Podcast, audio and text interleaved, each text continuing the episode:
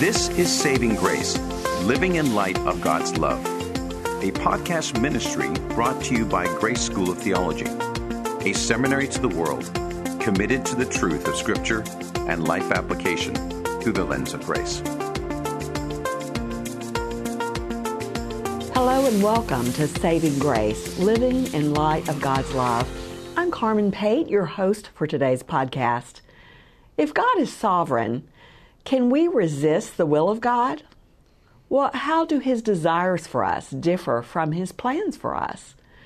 Doctor Ken Wilson, professor of systematic theology and church history at Grace School of Theology, is back with us to help us understand the meaning of God's will in light of our daily walk with Christ. Doctor Wilson is a board-certified orthopedic surgeon with a private practice in Oregon, and he is also a theologian. Doctor Wilson received his doctorate in theology from the University of Oxford. Welcome back to Saving Grace, Doctor Wilson. Thank you, Doctor Carmen. Nice to be with you. Oh, well, it's great to have you back. You know, we began our discussion last week on God's sovereignty, and it's part of a uh, two-part series that is, is included in the new course called The Grace of God. Tell our listeners about this new course, why it would benefit them to uh, participate. Yes, Carmen, that's a one-hour course, easily uh, done by any student um, or anyone who wants to take it, just talking about the grace of God in His sovereignty, in salvation, and in rewards. And it's easy to follow, uh, great instruction uh, by uh, Doctor Anderson, Doctor Wall, and by me, and I think they'll really enjoy it. And though we are talking about these issues in the podcast, obviously uh, we don't have time to get into all the meat that is covered in these courses. So uh, I can see for those in our audience who really have that student's heart, uh, they're going to really benefit from, from participating in this class. So, so glad that you're a part of it, and glad that you're sharing snippets of it with our audience as we uh, sort of delve into the topic of sovereignty. Well, now last week on our discussion of God's sovereignty, you truly gave a beautiful picture of our Father God uh, as it's revealed in Scripture. And some of the, the things, just sort of a recap, if you will, we learned that God knows all things, that He ordains a few things, mostly in regard to Jesus Christ, that His foreknowledge is not causal, He is not dictatorial, which is um, certainly comforting to know that He's not. And the most beautiful thing to me was that God limits His power because He desires relationship with us and therefore reacts relationally. Uh, would you say that was a good summary of, of what we discussed in our last podcast? Yes, Carmen, well done. All right, good, good. I get an A plus for that class, right?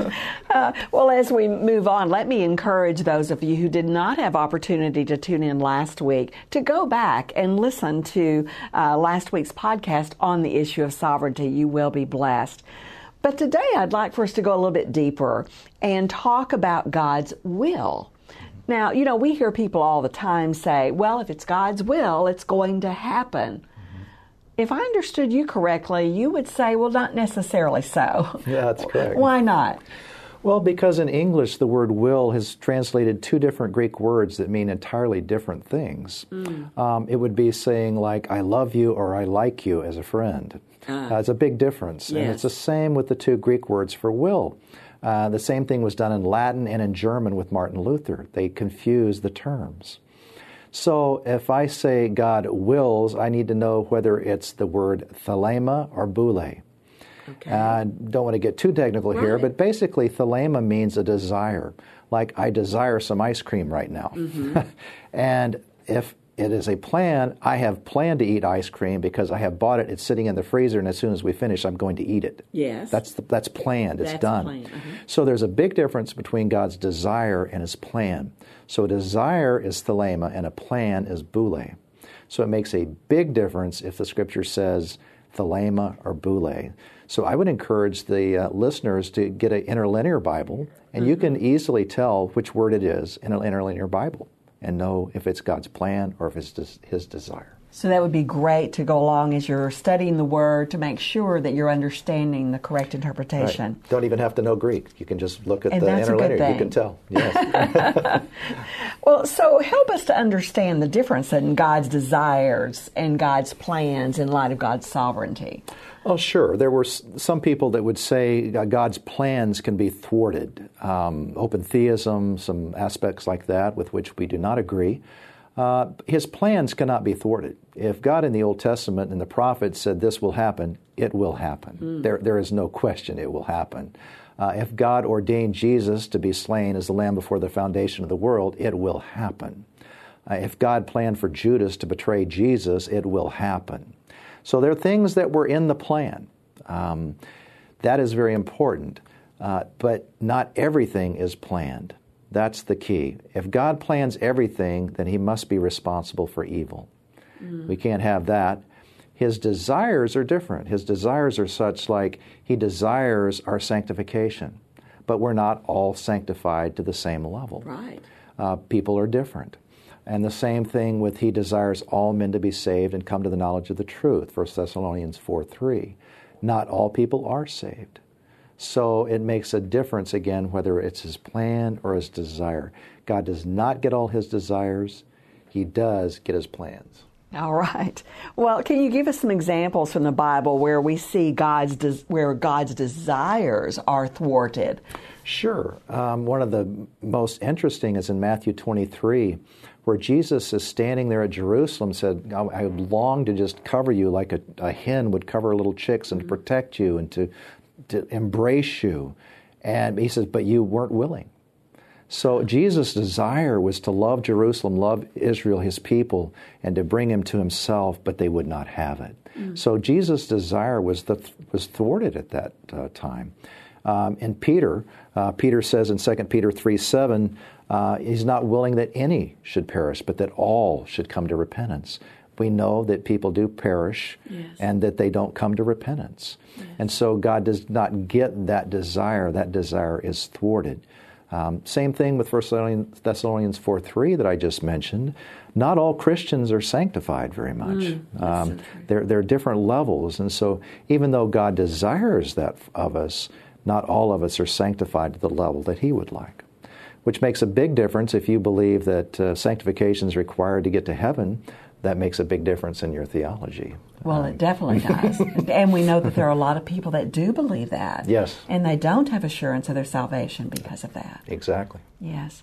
Well, you know, as you think of, uh, as you talk about God not getting His desires, mm-hmm. uh, maybe it's the mercy shower in me, and I, I think, oh, I feel, you know, I feel sorry. I feel, I feel sad for him. Uh, you know, we, we talk as Christians about quenching the Holy Spirit, mm-hmm. or grieving the Holy Spirit. Uh, I would I would I would guess that it's when those desires of God are not accomplished that we are grieving and quenching right. Him. Right, and, and in a relational aspect with God, if we're having fellowship with Him as His children, if we do something that's sinful, I mean, that hurts Him. I mean, He's sad with that. It grieves the Holy Spirit. If we're not sanctified, if we're not becoming more like Christ, it disappoints God, just like it would us as a parent if our child was rebelling against us. Mm. It's the same same thing. And I think the question would be, would we want Him any other way?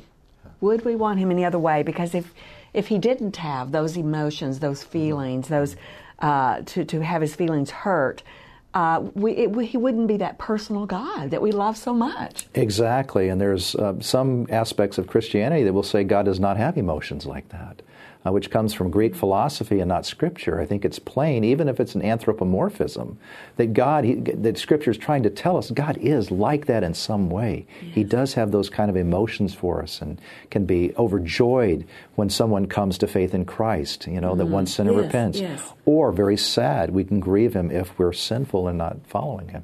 Mm, that is the God that I love. And I, I would hate to think that uh, I was part of that belief system that He does not have that, that personal relationship mm-hmm. with me. That's a beautiful, beautiful picture. Well, last week uh, we touched on the fact that God ordains a few things, mm-hmm. and mostly in regards to His plans for Jesus Christ. And we see that, of course, throughout Scripture, right. that His plans for Him were fulfilled and mm-hmm. are being fulfilled. Mm-hmm. But what are some examples of God's plans that can't be thwarted apart from mm-hmm. Jesus Christ? Well, sure. The Apostle Paul was appointed that way um, mm. as an apostle. Uh, before he was born, God had already chosen him to do that. And so that was a plan that was not going to be thwarted. Um, the question is whether God just dictatorially did it or if he did it through foreknowledge. And that's the way that we see it. And he did it through foreknowledge, which is not causal, but inviting. Um, same thing that I mentioned in the Old Testament, Jeremiah. I mean, he before he was born, God knew him. Jeremiah was going to be a prophet. That was in God's plan. Uh, same thing with all the prophets. He had appointed them uh, to be a prophet, um, even before they even were born. So many things in God's plans uh, will never be thwarted. If he plans it, it will not be thwarted. But if he desires it, it can be thwarted. All right. Well, our guest today is Doctor Ken Wilson, professor of systematic theology and church history at Grace School of Theology. We're discussing God's sovereignty over two weeks of programming as part of a series highlighting the school's new Grace of God course. But let's get back to our discussion, if we could, with Doctor Wilson. You know, there obviously then is some confusion about God's will. Where did that confusion begin? Well, Carmen, as I mentioned, it came from the language, because once we left Greek uh, with the two different words for will and went to Latin, which has numerous different words for will, it was confused and the the plan was left out and the desire was left out and just one word came. Same thing with German with Martin Luther. Mm-hmm. You have different words. So that's where it originated, was when we left Greek and went into other languages. Yes. And so as the Bible has been translated over and over again throughout the years, those uh, misunderstandings about uh, the interpretation have, have just stayed there. Yes. And so we have theologians, we have pastors today in the pulpit, Doctor Wilson, who have a misunderstanding. They do. Oh, wow. Mm. Well, you know, one passage that really leads us to believe that God's will can cannot be thwarted is Romans nine, eighteen through twenty. And it reads, and this is the, the New King James Version, mm-hmm. it reads, "Therefore he has mercy on whom he wills, mm-hmm. and whom he wills he hardens. Mm-hmm. You will say to me then, why does he still find fault? For who has resisted his will? But indeed, O man, who are you to reply against God? Will the thing formed to him say who formed it, why have you made me like this?" So if we were to look at the correct translation in the Greek, how would the meaning of this passage be understood? Sure. Um, the he has mercy on whom he desires, it's Thelema, and whom he desires, Thelema, he hardens. And then he asks, who has resisted his plan? His Boule. Okay, so there is a plan in That's that. right. Uh-huh. And so the plan cannot be resisted. Uh, his desires can be resisted. Uh, the other thing most people mention, uh, miss on this passage is it's not talking about heaven or hell. It's talking mm-hmm. about temporal things. And it's not, the emphasis is not on individuals, but on nations. Uh, just like when he talks about Jacob and Esau, yes. it's clearly referring to Genesis and to Malachi, where nations is emphasized uh, and uh, not individuals. So it's so important always that we look at the context, uh, uh, the historical context, and, and then who God was speaking to and uh, the circumstances, because just in those two instances, whether or not he's talking to individuals or nations, mm-hmm. whether or not he's talking about heaven and hell or temporal judgment or wrath, right. uh, makes uh, it makes all the difference yeah. in how we read the Bible, but more importantly, how we apply it to our life. Right. Uh, the other aspect on that is when he hardens, uh, Origen figured this out in two hundred A D, was it directly or indirectly hardening? Well, Origen said that when he hardened Pharaoh, he did it indirectly through the uh, punishments, the plagues that were happening. Mm. Uh, he didn't go in and mystically harden Pharaoh's heart. That's true. Pharaoh's response was his own. But God hardened it. That's why half the time it says Pharaoh hardened his heart, and half the time God hardened his heart. Uh, Pharaoh did it directly. God did it indirectly through the plagues. Oh, interesting. Well, another passage that we might look at is Luke twenty-two forty-two.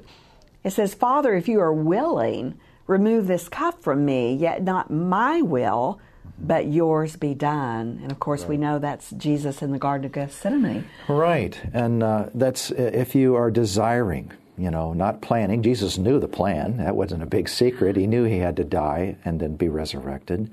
Uh, so it wasn't about God's plan at that point. It was about his desires as a human, uh, and even as God, having an eternal fellowship with God, this intimacy with God, the Father, Son, and Holy Spirit, all three for all eternity, and then to have this ripped apart mm. and, and taking the sin of the world upon himself was overwhelming. I, we can't even imagine it. No, no. And so, as he says, not, you know, if you're desiring, if it can be your desire, let this cup pass from me. Nevertheless, not my desire, but yours. And I think in the context, it means your plan. Mm. Uh, the words words aren't there. He doesn't have Thelema or Boule there. Right. But it seems clear that he's saying, not what I desire, but I'm going to follow your plan, even mm. though it's so difficult. Wow. And that, that makes perfect sense, because certainly we know that he was obedient even unto death, and right. and uh, he he set those desires aside, didn't he? Yes. To fulfill the plan. Well, you know, so many of us have heard pastors speak about God's permissive will and God's perfect will, but now you say there's no such evidence in Scripture of such. So why are these ideas taught? Yeah, you're right, Carmen. There is zero evidence for a mm. permissive will and a perfect will. It's a theological construct that has been designed to try to figure out and make up this problem, uh, that God plans evil. Yeah. And so if you had to divide it up, the permissive will would really be his desires. His desires is that all men be saved, that good prevail, and those sort of things. But there is no permissive will if you make it a plan. A permissive plan and a perfect plan, mm. that doesn't work. It's got to be desired. Desires and plans. His perfect will, if you want, is his plan. Um, so there's there's really no such thing as a perfect will and a permissive will. Again, it's a uh, construct that's just made up to try to explain how can God not be the author of evil.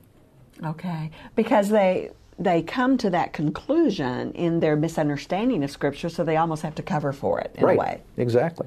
If you understood the two, the Thelema and the Boule, you wouldn't have to do permissive will and perfect will. Yes, so we need to get them back to the original to language, the Greek, right? Yes. uh, well, when it comes to our individual lives, uh, does God have both plans for us and desires as we live here on earth? Um, that's a very good question. Certainly he has desires. We know that desire from First Thessalonians four three, and that is our sanctification. Um, The goal in Romans eight is to be conformed to the image of Christ. That is God's desire for every one of his children. So we know his desires for us. There is no question. Uh, the real issue is whether God has a plan for us. And as I mentioned, plans are rare in Scripture. God actually saying this must happen. Uh, it's rare, especially in the New Testament. So I would say God, it's unlikely that God has a plan that today I'm going to sit down at this table with you and we'll have this conversation. Yes. Um, that's unlikely. Uh, he plans very few things. He leaves much open. So I would say he does not have a plan for everything I do or you do or any of our listeners, but he does have desires, and he wants us to fulfill his desires. Yes.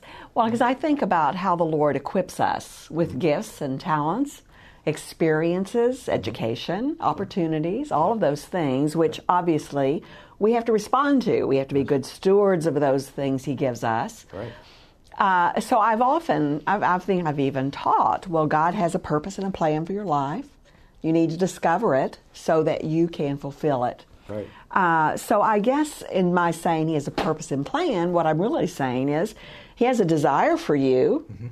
Uh, he's given you the gifts and talents to fulfill it, but whether or not you choose to follow that path is is, is your free will, uh, and you might grieve or quench the Holy Spirit in the process, right? That's right. There was an old uh, track many years ago, decades ago, we would use for evangelism, says God loves you and has a wonderful plan for your life.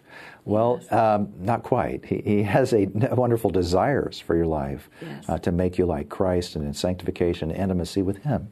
But as you mentioned, you can quench the Holy Spirit. You can do things that don't allow those desires to be fulfilled. Yes. You know, we look back through the Bible. Um, I, I just completed a series of studies uh, on women of the Bible. Mm-hmm. And it does appear that God, in, in the particular time of their life, where he placed them, mm-hmm. uh, that there was a purpose mm-hmm. uh, for, look at, at Esther. Mm-hmm. Uh, she was there for such a time as this, right. correct? In saving Absolutely. her people. That's right. Uh, but I, I, I think that um, God, because of his desire for us to be sanctified, wants to have us wants us to have an abundant life, which would include fulfilling using those gifts and talents he gives us. Is that the way you would explain that? Sure, and, and as well as the fact that, you know, if you take Esther, I mean, God certainly foreknew what kind of woman she was, that she was yes. a virtuous woman who feared God and would do whatever it took to save her people. And so he could put her there uh, in the opportunity. She didn't have to do it. But he gave her the opportunity to be an outstanding example of virtue, uh, and she did. What a gracious God. Yes. Yes. Well, you know, Ephesians two ten says, "For we are his workmanship, created in Christ Jesus for good works, mm-hmm. which God prepared beforehand mm-hmm. Mm-hmm. that we should walk in them." Right. Uh, I've heard that explained many, many times. He mm-hmm. already has determined the works that you will do, mm-hmm. they were they were prepared beforehand. Mm-hmm. Uh, what would you say about that verse? Yes, that's often read uh, with this uh, translation, uh, which God prepared beforehand that we must do, we will inevitably do. And it's in the option, we should do. We have the option whether or not to do those good works. Uh, and the prepared beforehand is very much like uh, Acts thirteen, where it says that God uh, prepared Lydia mm. uh, for eternal life. The way he did that was not, again, mystically coming into her heart and doing something with the Holy Spirit. Yes. If you read the context, it's through hearing the Word of God. Mm. And so I have the same thing here. He prepared those. He didn't appoint us to them, but he's prepared certain works that we should do becoming like Christ.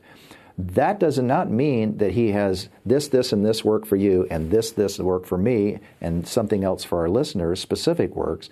They are works that we're supposed, good works.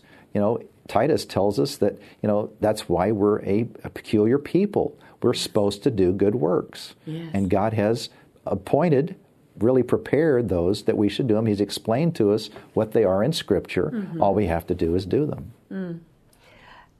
Talk to us about just the fact that we live in a fallen world. How does that come into play? Because I know sometimes people will uh, blame God, if you will, for uh, natural disasters or for a death of a loved one or uh, whatever the case might be.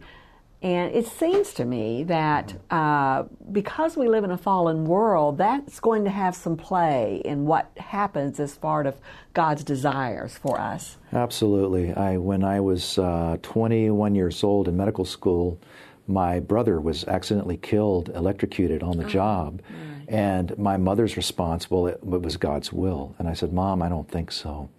Um, God doesn't kill people like that um, just arbitrarily or even for good reason. He he was killed because they failed to ground the truck properly. Mm. Um, and so it was their fault. It was an accident, and accidents happen. God does not control every minutia that occurs in this world. Mm. If he does, then he's responsible for every evil, atrocity, genocide, rape, homicide, mm. anything you want to name. Yeah. Uh, and the natural disasters, Um, those are things that naturally occur, as you said, in a fallen world. God doesn't cause the hurricane to come and, and kill so many people. Um, that's just not in, in the Scripture. That's not biblical thinking. Yes, yes. We know that Satan can cause that with tornadoes, like in Job, mm-hmm. and cause destruction. God will allow that, but mm-hmm. he does not cause that. That's not his desire that that happen. Absolutely. And I think just to end on a beautiful note there, I think, too, is to consider that God does take the most horrible things that can happen in our lives and use them for good in our lives and for his glory. Yes, exactly. Joseph is one of the greatest examples in Scripture where he's he's just devastated, and yet God lifts him up to the highest position to save his people. I just I get teary every time I read that and just see yes. the incredible ability of God to take what's bad and make it good. Uh, absolutely. Thank you, Doctor Wilson, Thank for you, joining Carmen. us again. Look forward to having you back. Well, we would love to get your feedback about our discussion of God's sovereignty. We've set up a couple of ways for you to communicate with us. You can email us questions or comments to savinggrace at g s o t dot e d u. Now, it might be your question that we answer right here on a future podcast. You can also follow us on Twitter, talk to us there, or get updates on new podcasts and events. Our handle is at Saving Grace Cast. Be sure to tune in to the next edition of Saving Grace. What is God's role in the sphere of government? Does He care about the political process? Does God intend for believers to be involved? Well, Doctor Ken Wilson will be back to discuss God's priorities in government and his book, The Moral Mandate to Vote. We hope you'll join us. Thanks for tuning in today. And remember, the love of Christ can never be earned and can never be lost. You have been listening to Saving Grace, a podcast ministry of Grace School of Theology. For more information, visit g s o t dot e d u slash saving grace. Views expressed on this podcast may not always be the views of Grace School of Theology or its leadership.